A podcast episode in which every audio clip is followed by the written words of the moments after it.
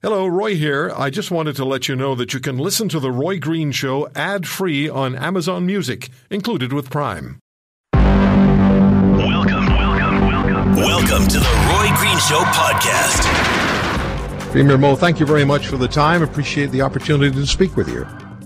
Uh, thank you, Roy, and I, as always, I appreciate the best uh, the best walk-in music you could possibly have on any any radio show. Well, I chose that one myself. uh, on your call with Mr. Trudeau on Friday, after which he seemed to be saying the federal government should have input and perhaps decision making power on which provinces open and when and how, if I understood him correctly, uh, what's your uh, what's your assessment of that call? Uh, well, one, uh, there there there are uh, you know metrics that we are all looking at as provinces as we are and then we are discussing them each and every week on our Council of Federation call, as well as in between uh, those discussions, our chief medical health officers are are talking, as well as our our ministers of health or, and and other relevant ministers to this file. So the, the collaboration is is far and wide. And, and I would say that the collaboration is also with the, the federal government to a degree um, on on what we are doing in, in provinces and what we're even doing in, in, in regions of, of each province and even right down to specific uh, facilities or industries in each province. So uh, the, the collaborative work is, is, is far and wide. Um, but the fact of the matter is, is the restrictions that have come into play are provincial restrictions, and they will be removed at the at the uh, direction and decision of each individual province, and they may not even be removed uh, widely across the province. It may be specific regions that uh, where we are having some some localized um, or, or regionalized uh, outbreaks that we need to deal with things a little bit differently. So, the the most reactive place and the appropriate place uh, to manage uh, where the restrictions are on, where the restrictions are not, is at the provincial level, and and that's where it will be managed. Premier, let's talk about, or please share with us, uh, the initiatives undertaken by your government in the province of Saskatchewan. May 4th is when uh, the phased in reopening begins. Uh, some medical services, some outdoor activities will become available. What's the actual list for May the 4th, and how did you decide that that was a good day to get started? Well, it, our, our numbers are, are low here in Saskatchewan, and, and that's not to say they will always be low, but they are low and have been low for the last uh, number of weeks. We're, you know, down under about 30 in, uh, per week now, 30 total uh, new uh, cases per week. We're down about 50 to 60, uh, or maybe 65 active cases across uh, the province. So we have uh, flattened the curve here. Uh, so we had worked with uh, with industries, businesses, but also uh, primarily with our chief medical health officer. Uh, as this is a, a plan that's focused in in public safety and and the health of people, and it may you know, be throttled up or throttled back as we find our way through this. But May the 4th is our start date. We'll open up with some medical services. Uh, two weeks later, uh, oh, I was sorry, we will also uh, uh, put forward uh, some dates to open uh, some golf courses with some fairly substantial restrictions on on uh, uh, how, how they can operate. Um, it, there, there's a lot of restrictions with respect to how they would operate, and our provincial parks. So the golf courses would open just prior to the May long weekend. The provincial parks will open uh, uh, June the 1st, but only at about 50% capacity for, for camping and, and a number of restrictions there as well. Uh, and the gathering sizes still uh, still remain. Two weeks later, we will go with our phase two, which will be opening up our retail sector. Uh, that will happen. Uh, you know, barring uh, we have some some wide outbreaks, if you will, uh, with the opening of phase one, of which we're not expecting. Uh, phase two will uh, open, and we will continue to have our our contact tracing, our, te- our, our testing ability in place to ensure that we can identify any cases and and isolate them uh, very quickly to a facility, a community, or, or wherever that may be. So this is uh, how I think the next number of months look for not just Saskatchewan, but probably gradually uh, across across the nation. And people will want to start to get out when the weather really turns better and they'll want to do some traveling. So let me ask you about the cooperation. I understand you're going to open the province incrementally based on results that you see as far as the cases of COVID-19 are concerned. Um, cooperation between the provinces and particularly neighboring provinces. So Saskatchewan and, and I mean, I'm sorry, Alberta and Manitoba, uh, in, in, your case, how much, uh, conversation is going on between the uh, your, your, neighbors, and we understand Premier Pallister will, in the next few days, start to make announcements on uh, reopening Manitoba. Well, the collaboration is very close, and uh, I listened to uh, Premier Kenney uh, just uh, previous uh, to coming on here as well, and I think he summed it up well when uh, when he said, and, and Alberta has the highest testing capacity of any any jurisdiction in in the nation. Is you need that testing capacity, you need the contact tracing capacity, and then you need uh, you need a few other things, and and and across Canada, I think for in general, and this has improved as we went through the last number of weeks, is we all have a personal responsibility to uh, ensure that we are physical distancing and we're making every effort to to stop the spread of this, not only for our only our own personal health, but for uh, the health of those around us, our friends and our, our family. And and and we have been fortunate where in, in Saskatchewan uh, that has worked. It, it it is working as well in other areas of the nation, and as uh, numbers improve in other areas, uh, other provinces will be able to make decisions like we have been able to here the last uh, couple of days. Um, but Premier Kenney made a note around how uh, you're going to have these regionalized uh, outbreaks, if you will, uh, or local flare-ups. I know there's uh, an issue with a, a packing plant or two in Alberta, which actually account for a very large number of uh, of Alberta's cases, and and and we need to deal with those in somewhat in isolation of, of the broader general economy, ensure that we have the, the regulations in place so that, and working with those particular industries to stop the spread in those areas of our economy. But where the broader uh, sectors of the economy are, are doing quite well with respect to reducing the spread, we need to allow them to continue to operate because people are doing the right thing. They're doing it in their everyday life. They're doing it when they go to work, and uh, business owners, employees, and customers are all uh, very much in general uh, adhering to what is the new normal. Uh, we're not going back to how things were. We're going back to something quite different. Yeah, I think uh, anytime I've had to go out, I see people voluntarily taking on the physical separation, and there's no not much grousing. I've heard maybe one or two people, but that's to be expected. Now, Premier, uh, the economy of Saskatchewan, the economy of this country, has obviously been affected, and it's being affected each and every day. I spoke yesterday with Dan Kelly, the president of the Canadian Federation of Independent Business, small business organizations in this country. We're going to play back part of that conversation after I speak with you. But there is really deep concern among the small business community about their survivability. Uh, 5% saying they're not going to make it, according to Mr. Kelly. And uh, a poll that uh, CFIB did just a couple of weeks ago, 51% doubting or questioning whether they'll be able to move forward if this lockdown were to continue beyond the end of May. Would you speak to that, please? How much has this pandemic affected the, the, the economy of your province?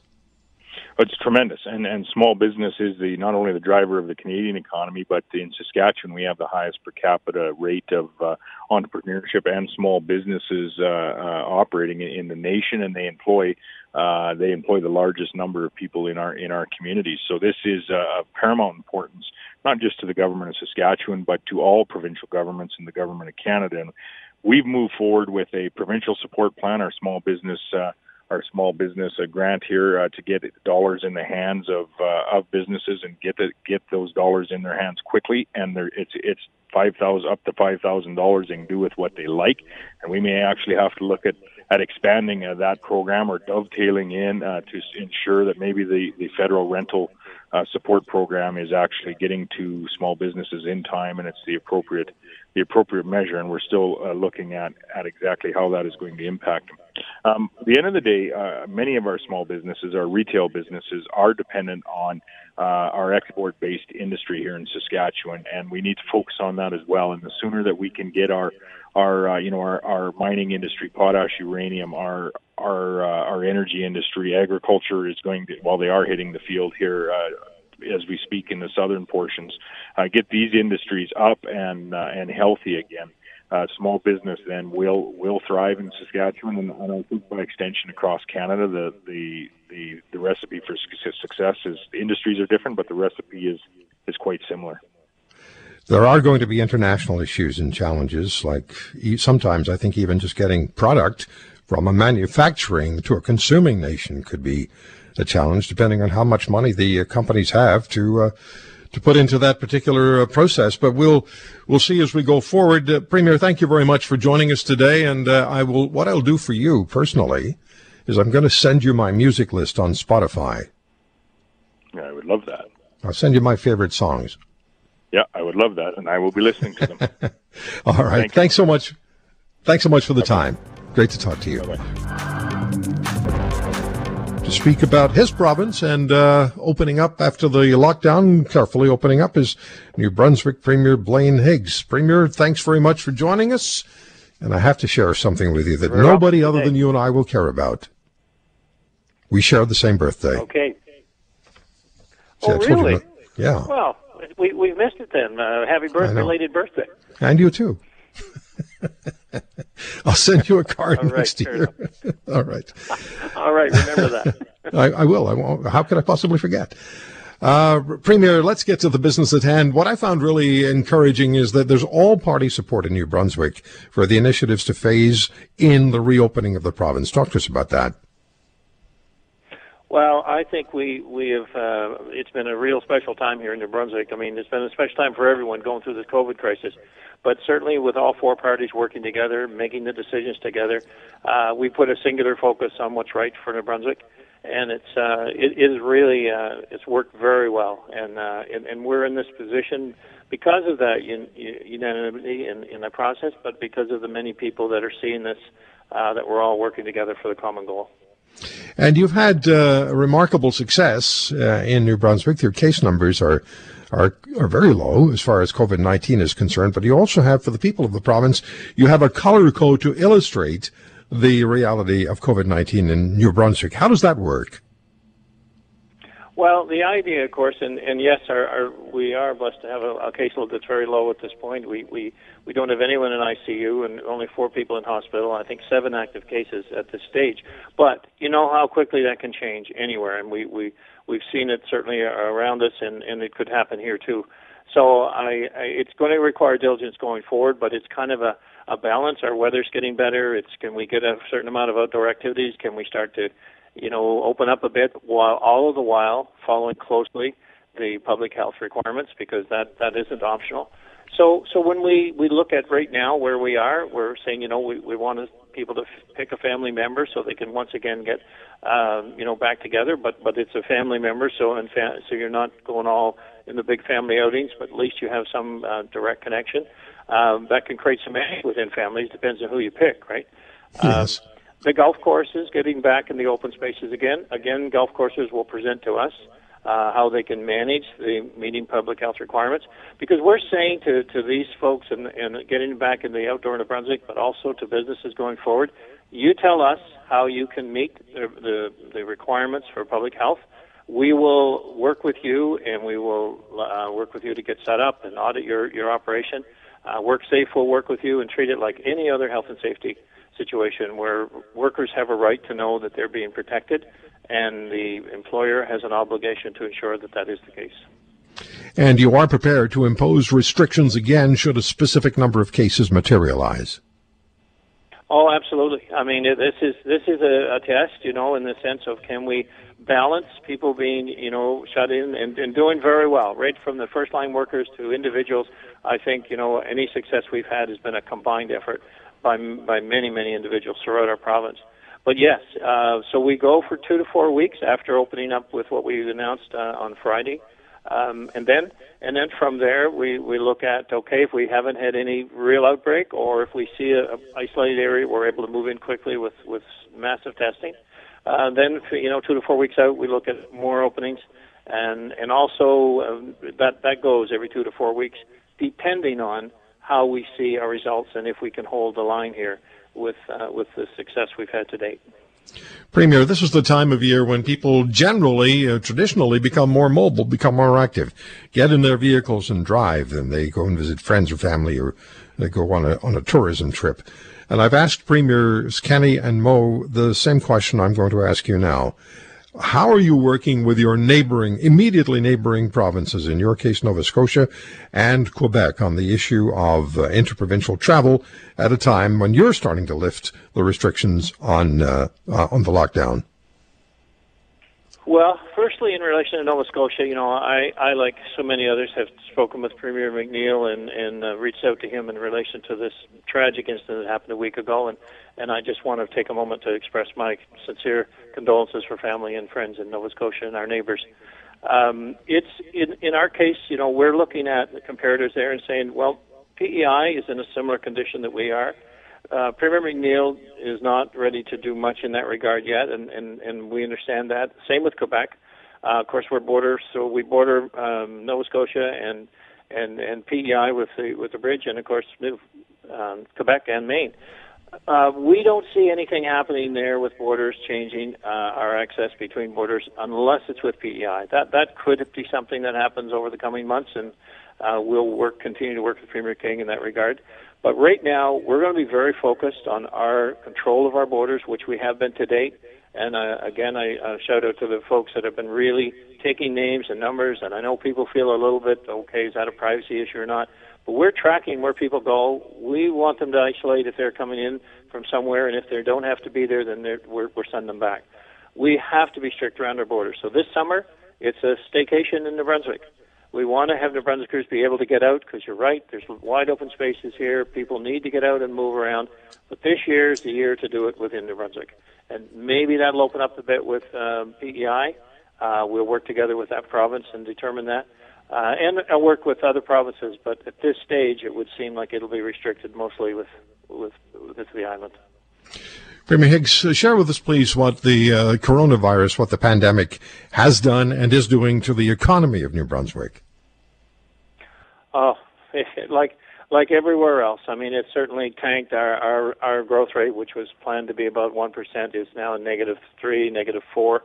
I mean, we but we we uh, when we talk about the all-party support, I mean, which is unprecedented, I would say, in our democratic system, has been a major key to us being um, as successful as we have been to date, uh, because people are seeing that all around us um, in the province. But the, the we passed a budget probably within record time. I think it was like 17 minutes, and within three weeks to a month, it, the budget was just totally. Uh, I, I won't say irrelevant, but next to irrelevant.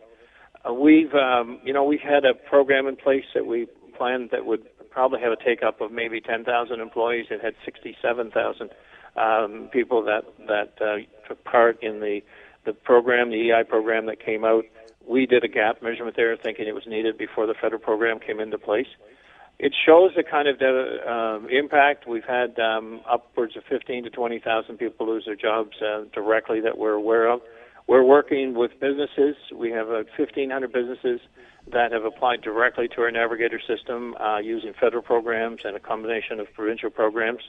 The uh, we're, we're looking at starting in phases, you know, to get our economy moving, but it's going to be a slow, methodical process in every step, ensuring that the public health rules can be followed. Um, it's uh, it's unprecedented for sure. We're going back um, well, decades maybe uh, you know certainly 2008 was a big downturn in the province um, back in, in the early 80s, but uh, it's it is unprecedented. But I I feel like we're going to come out of this with a bigger and better, stronger province. We've learned so much how we can manage and operate government differently. We've worked across departments, we've worked across party lines, and in our hospital system is working better. I mean, it's certainly we didn't get uh, the stress and strain on it like uh, we were concerned with with COVID, and that was a, a blessing for sure. But I uh, I just think we've learned so much we can't go back, and if we keep working together as as four parties, there's innovation here that the people in the system, the the, the bureaucracy, the government workers, everywhere have seen how much better we can be. So I don't want to go back. I want to move forward in a whole new different way, and that's our goal. Well, Premier, congratulations. I think your province could be a template for many other regions in the world. And all the very best to you going forward. And thank you for the time today. And uh, I'll be in touch with you next March 1st. all right. I'll hold you to that. Now, you're probably there to be there, but, you know, for me in politics, I might not be. Uh, anyway, thank you so much. Appreciate you. Thank you. Thank you, Premier. Great talking to you. Bye bye. Blaine Higgs, the Premier of uh, New Brunswick. It's funny how little things just kind of maybe at a time like this, we, we, we just sort of grasp onto minutia that normally in life we would just look at and walk past. Tim Danson joins us on the Roy Green Show on the Corus Radio Network. Um, Tim, it's it's repulsive, and I would imagine quite a surprise to most Canadians to know that Bernardo has these rights to have his interactions with, with the parole board declared confidential. Well, we certainly find it to be offensive. Um, we participated, of course, in his last parole hearing. or It was his first parole hearing on October 17, 2018. And our job is to put forward the best case we can uh, to prevent him from being released. Uh, obviously, he is a serious, serious danger, and the parole board agreed with us, so his parole was denied.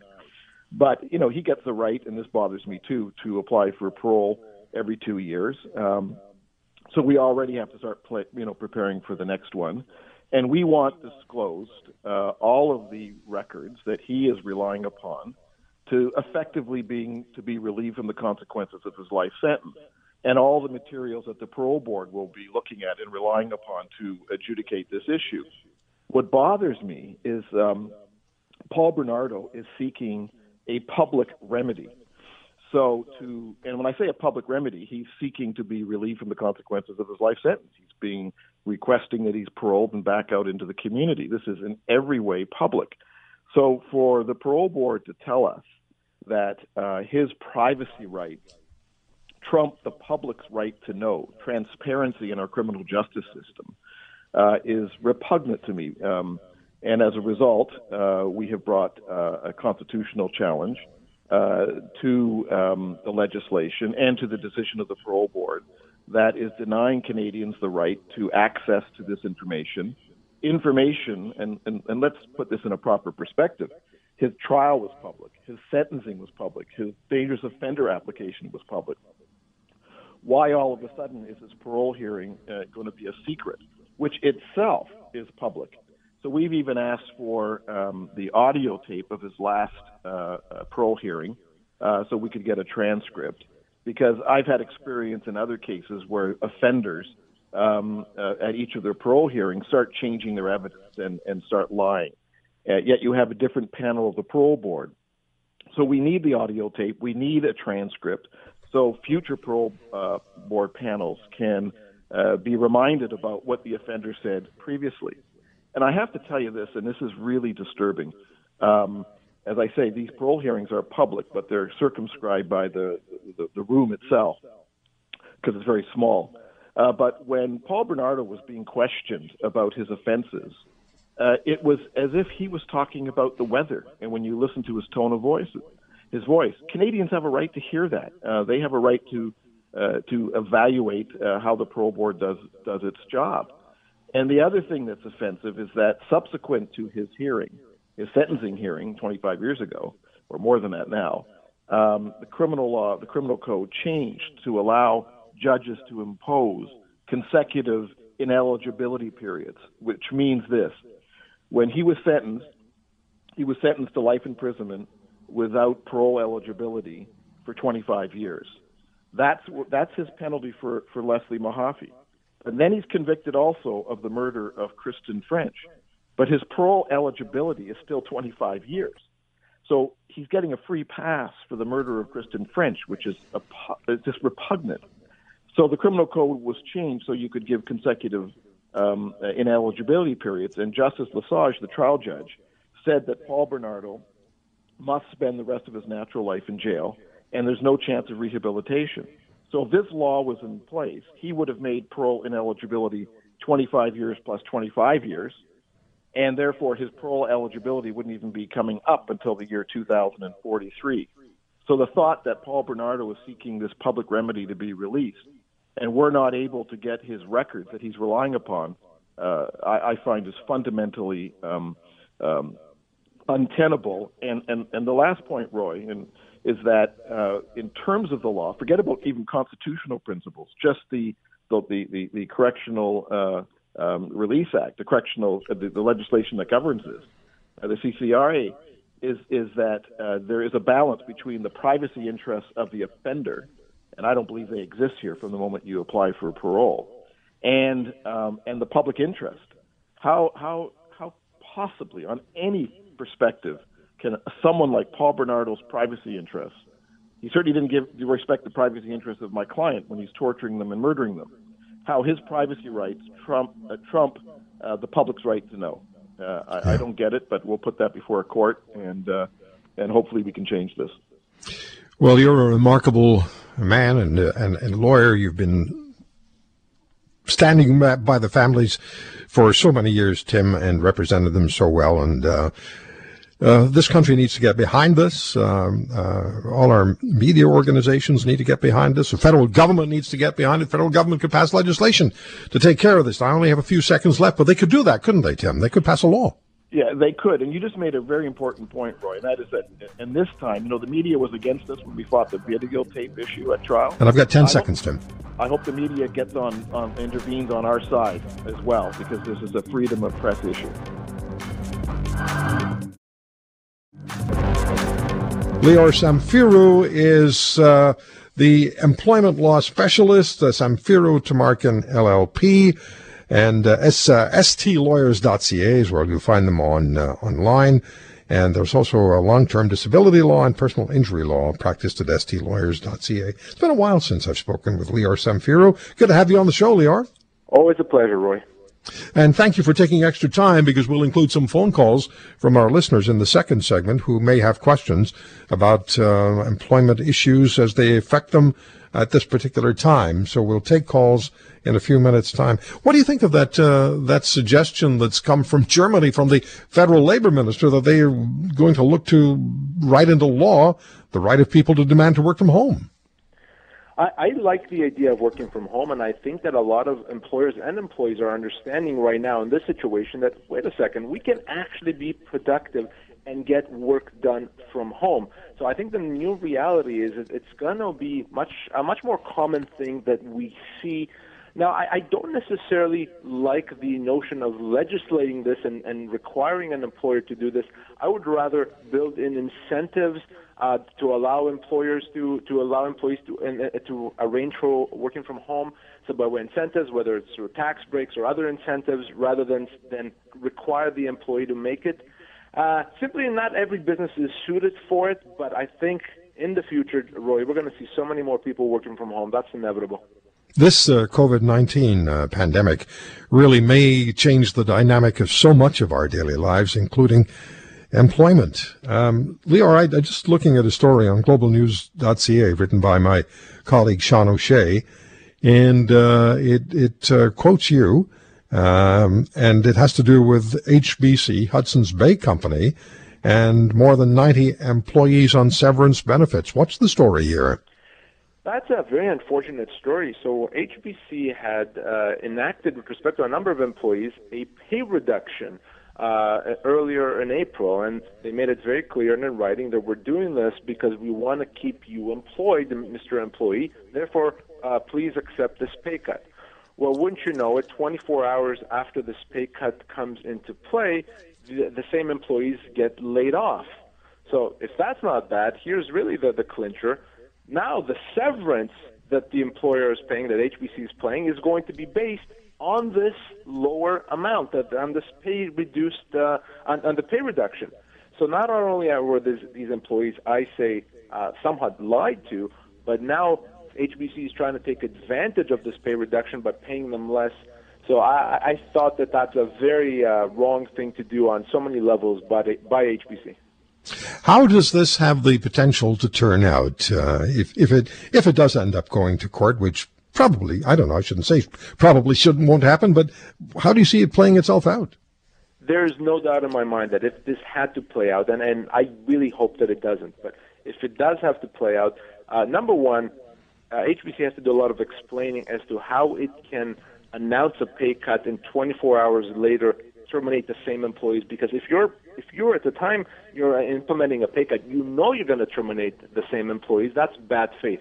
But beyond that, the law does make it very clear that when we pay severance to employees, we have to consider them as if they were working their regular job, their regular hours with their regular income. So HBC does not actually have the right to include or, or to base severance based on this reduced salary. They really should have known better here, and I, my hope is that this was some sort of a mistake or crossing of the lines, and this doesn't need to go too far.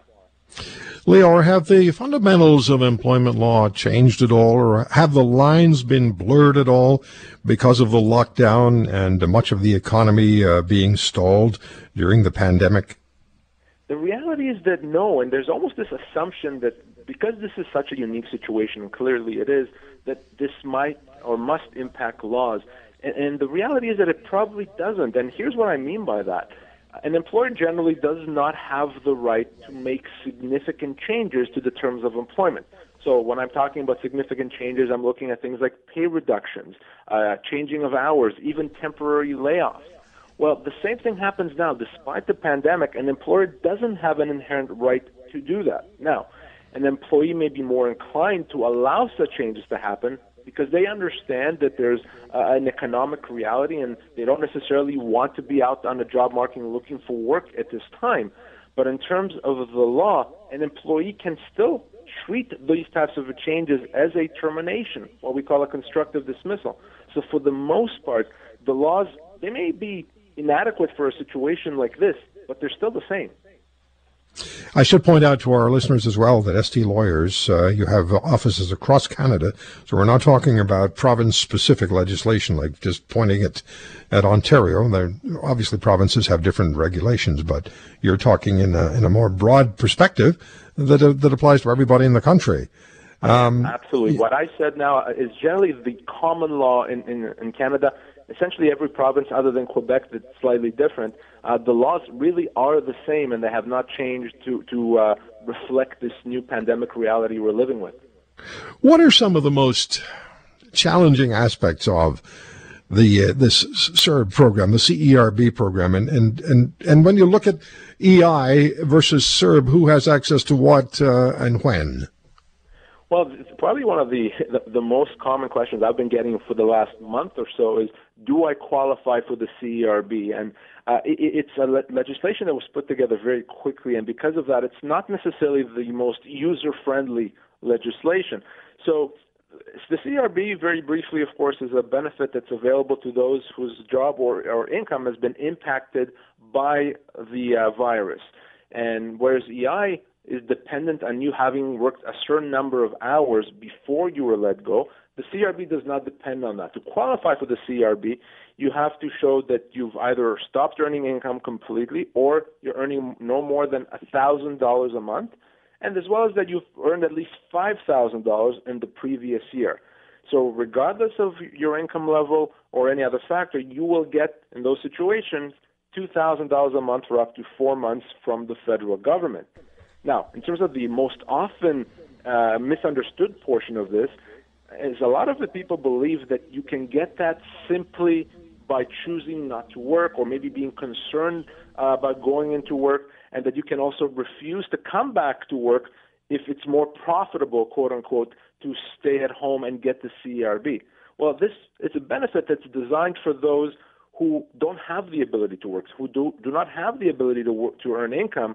It's not designed to help people who would rather stay home based on a financial decision. And I'm hearing from employers saying, we're trying to call back employees to work, but you're telling us, why should I come into work and risk leaving the house when I can just sit at home and get my $2,000? Uh, these individuals not only should not be receiving the CERB, but in fact could be considered by their employer to have resigned so it really is important that individuals inform themselves as to whether or not the CRB is something that they qualify for.